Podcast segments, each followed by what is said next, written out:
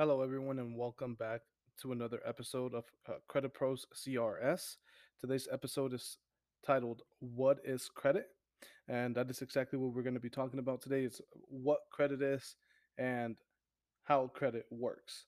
So, for starters, if you Google this word for word, the definition from Wikipedia is the following: Credit is the trust which allows one party to provide money or resources to another party, wherein the second party does not reimburse the first party immediately, but promises either to repay or return those resources at a later date.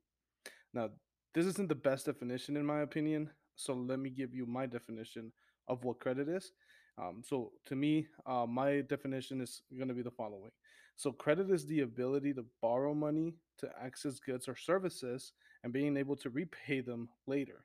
So, lenders, merchants, and service providers, you know, known as creditors, grant you credit based on their confidence you can be trusted to pay back what you borrowed, along with any additional charges that may apply or any additional fees, which is considered and called interest. Uh, that's my definition for what credit is. So now, for the next section, how does credit work? So, how does it all work? In centuries past, creditors might have gauged your creditworthiness by reputation alone. Obviously, this method was subjective and prone to error, manipulation, and it was very biased. These days, creditors prefer a more objective approach in the United States. Typically, they look into your credit history, which is a record of your borrowing and repaying funds, as the first step to determining whether or not they should issue you that credit. Your credit history is summarized in file, files known as credit reports, which are compiled by three independent, independent credit bureaus, which are Experian, TransUnion, and Equifax. Banks, credit unions, credit card issuers, and other creditors voluntarily report your borrowing and repayment information to these credit bureaus. The information includes the number of credit card accounts you have, their borrowing limits and current outstanding balances, the amounts of any loans you've taken out, and how much of them you've paid back. They also report your monthly payments to those accounts, um, which, you know, if they were made on time, late, or even even if they were all missed payment altogether. Uh, and more severe information that they report is also mortgage foreclosures, car repossessions, and bankruptcies. This helps narrow down their lending decisions. So creditors often use a three digit number known as a credit score as the first step in deciding whether or not to issue you that credit. Your credit score distills the information on your credit reports to something that's easy to interpret and does, does so in a fair way that minimizes the possibility of bias. Sophisticated system known as credit scoring models calculate your credit score by performing complex statistics analysis on the content of your credit file. So different models such as the FICO scores, Vantage scores calculate scores differently, but all assign higher scores to individuals whose credit histories make them statistically more creditworthy than those with lower scores. Right? So that's how that works. They determine the ability that you have to pay those funds back. They look at all the credit information that's reporting as far as accounts that you have open, the balances on those accounts, if you paid them all back, what outstanding balances you still have, if you paid them on time, late, or if you missed a payment, all in all. That's in addition how it works and what helps creditors determine if they should lend you that money. Now, let's talk about the different types of credit. There are four different types of credit. The number one is revolving credit. So, revolving credit is where you're given a maximum borrowing limit and you can make charges up to that limit. So, you must make a minimum payment each month, but otherwise, the amount you pay can be any portion of your outstanding charges up to the full amount. If you make a partial payment, you will carry forward the remainder of your balance or revolve the debt. So, this is how most credit cards work and how they count as revolving credit. Now, the second type of credit is charge cards. So, they're commonly issued by retailers for use exclusively in their establishments.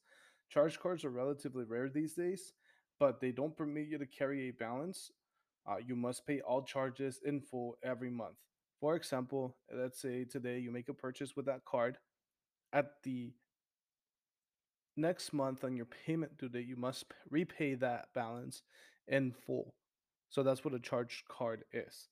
In addition, the third one, it's service credit. So the service credit is basically your contract with any service provider, such as a gas company, the elec the electric company, uh, pretty much the utilities that you have, you know, like cable, internet, cell phones, uh, gyms. Those are all companies that you have a contract with, and they provide those services to you each month with the understanding that you will pay for those.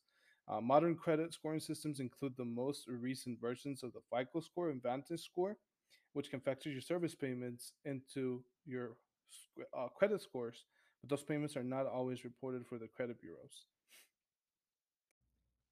And lastly, the fourth type of credit is installment credit. Installment credit is a loan for a specific sum of money that you agree to repay plus interest and fees in a series of equal monthly payments, which are the installments. Then that's set over a period of time. Uh, you know, some examples of that is student loans, car loans, mortgages. Uh, those are all examples of installment credit. Now, why do you think that that is important? Uh, why credit is important? Some people may not think that they need credit, but you actually do.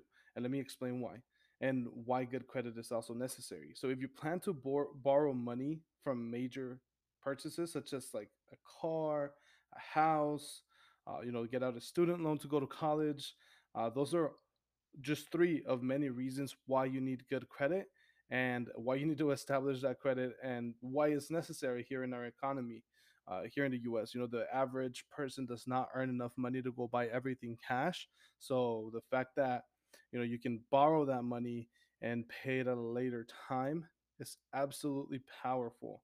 Uh, another reason is you know landlords landlords may check your credit when deciding they'll you know rent the apartment or a house to you uh, and also determining how large of a security deposit they require for them to be able to rent you that house or apartment.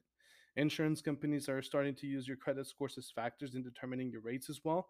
Uh, utility companies may check your credit score you know before deciding if they want to let you borrow equipment or open an account uh, you know, employers may also use information found in credit reports to make hiring decisions. As crazy as that sounds, that does happen.